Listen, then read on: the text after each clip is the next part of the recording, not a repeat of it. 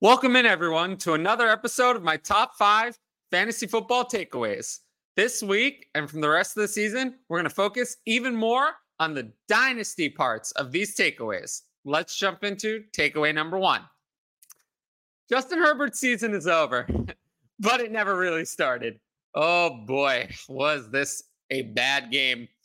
Herbert uh, went nine for 17 for 96 yards and interception, took four sacks, Easton Stick replaced him after he had a finger injury, but the offense was totally ineffective with both quarterbacks.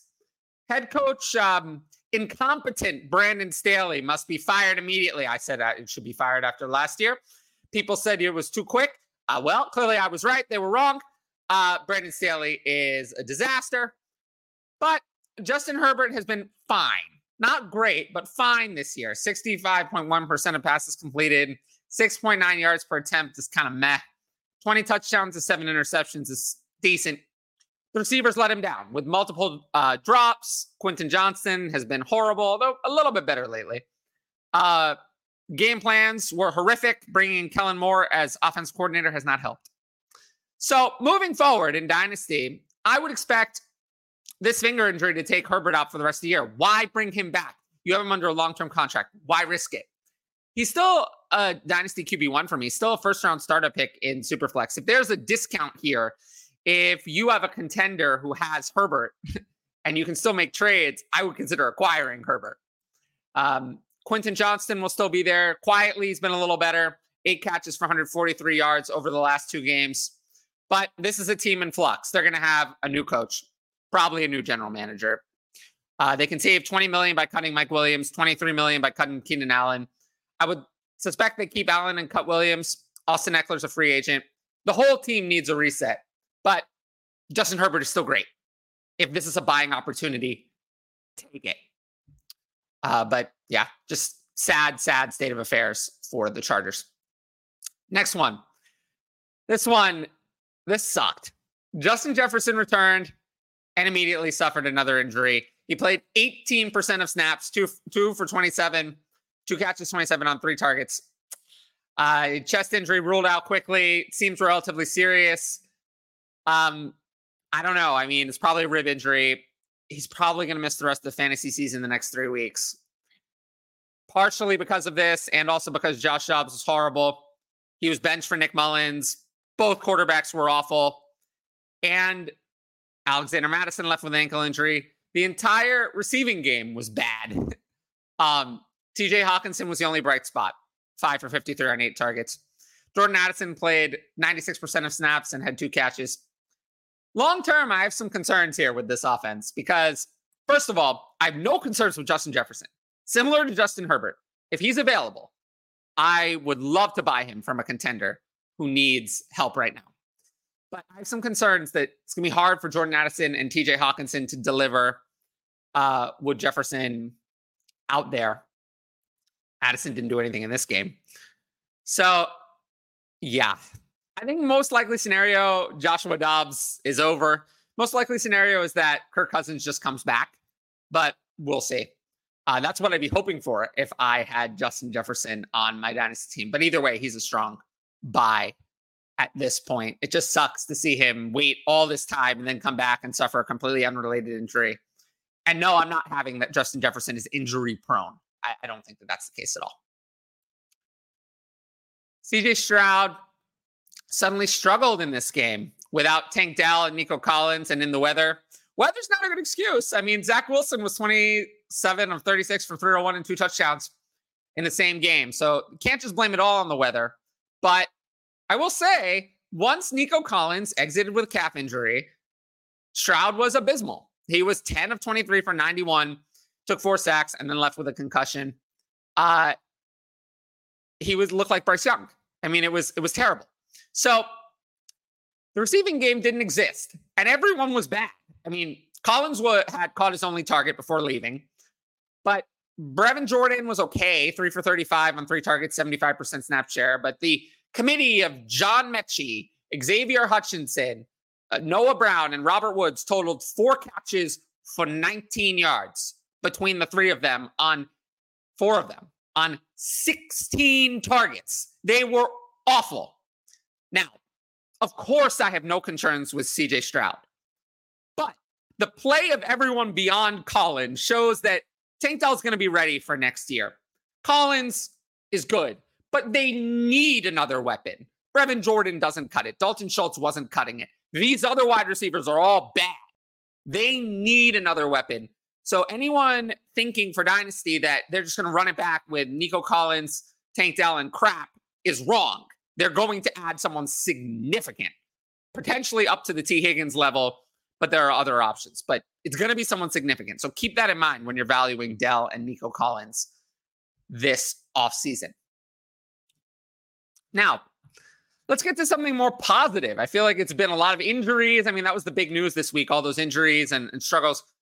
The Falcons, they ran their offense the way we wanted them to. Now, Desmond Ridder is not is not it. He lost this game 26 of 40 for 347 touchdown interception. Uh, he wasn't bad. Three, four carries for 14, 15 yards and touchdown on the ground. He was fine, but he's holding this offense back. However, Bijan Robinson had 15 touches, but played 78% of snaps. Drake London, 10 for 172 on 11 targets, 76% of snaps. Kyle Pitts, 85% of snaps, 357 and 1 on six targets. They used finally Bijan Robinson, Drake London, and Kyle Pitts on a majority of the offensive snaps. They stopped pulling them off the field for Tyler Allgeier. And they used two running back sets because they realized that Tyler Allgeier is probably better than any of their wide receivers as an offensive weapon. So the usage of Bijan Robinson, Drake London, and Kyle Pitts was good. So if they can get a quarterback, I think everything's going to be okay. And Drake London, 10 for 172, is amazing. So I hope that they get a good quarterback. But at least it's nice to see the high profile weapons getting run because that's what I want to see. Last one, and this is mostly a dynasty one as well. Joe Mixon dominated touches in this game, but Chase Brown is jumping onto the scene. Mixon had 21 carries for 79 and a touchdown and three for 46. He was fine, played 63% of snaps. But Chase Brown, eight for 25 on the ground, but three catches for 80 yards and a touchdown through the air, 30% snap share, splitting the backfield in a one third, two third split. That lo- one long receiving touchdown was rather impressive. Of course, Chase Brown should be added in all dynasty leagues if somehow he's not. Even in redraft leagues, I'm considering adding Brown as a handcuff to Mixon. Of course, he should have been rostered already. The big thing, though, for Dynasty is the Bengals can cut Joe Mixon before the third league day of 2024. Otherwise, three million becomes guaranteed. So we'll know very early on whether they intend to keep Mixon or let him go. If Mixon leaves, Brown will gain a lot of dynasty value. Although, of course, the Bengals will add some sort of other running back. However, that might be a good opportunity to sell Brown or to get something like a second for him, which is way more than he paid. So, of course, Chase Brown is on my list of dynasty risers from this week. Now, if you like these takeaways, make sure to like and leave a comment on the video. And of course, subscribe to the channel so you can be notified about all of these future videos.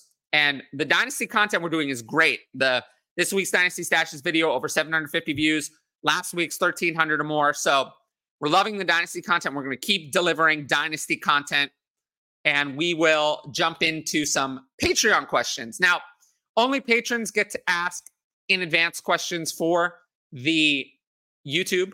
So if you want to ask those kind of questions, make sure to sign up for the Patreon at patreon.com slash fantasy advice.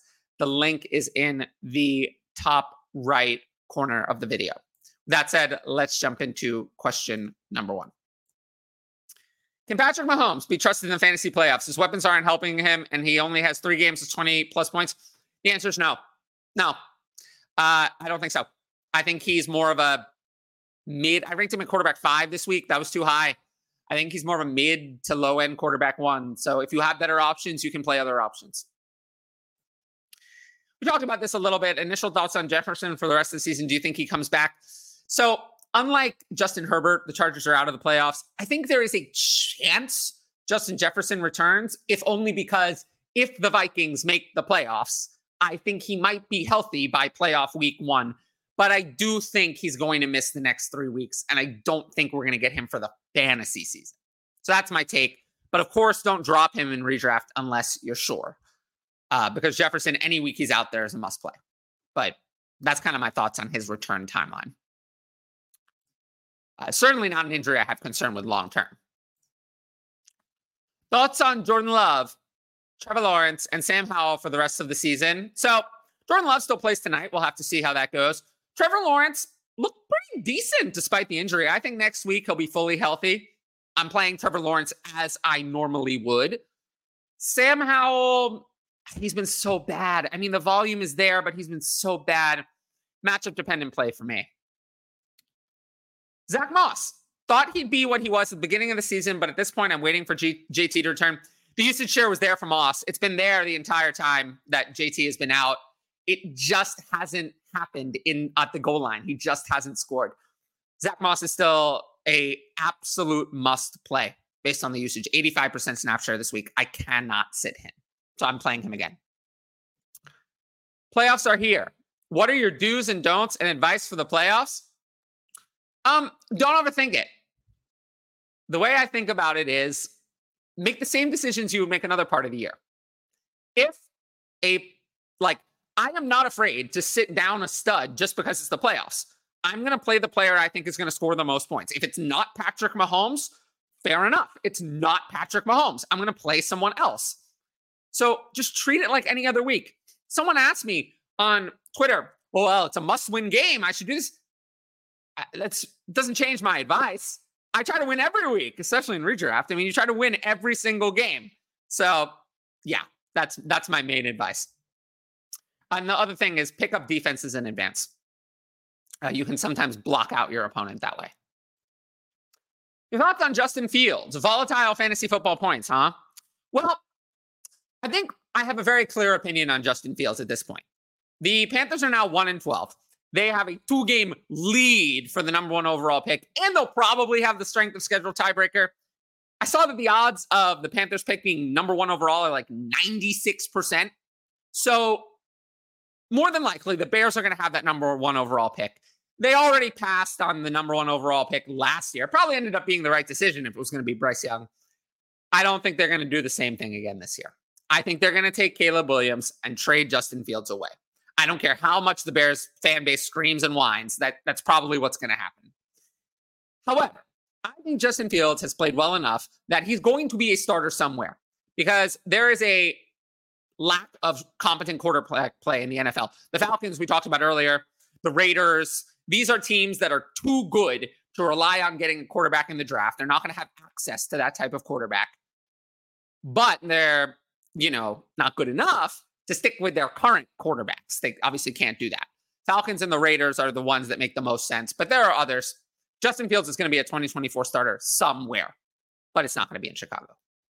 So, and then, yeah, he's a playable fantasy asset as long as he's out there every week because of the rushing. I want to thank everyone for making it to the end of this video. I appreciate everyone who's watched uh, on the channel so far. And uh, yeah, make sure to check out all the Dynasty content. I'm trying to publish two Dynasty videos a week plus this one.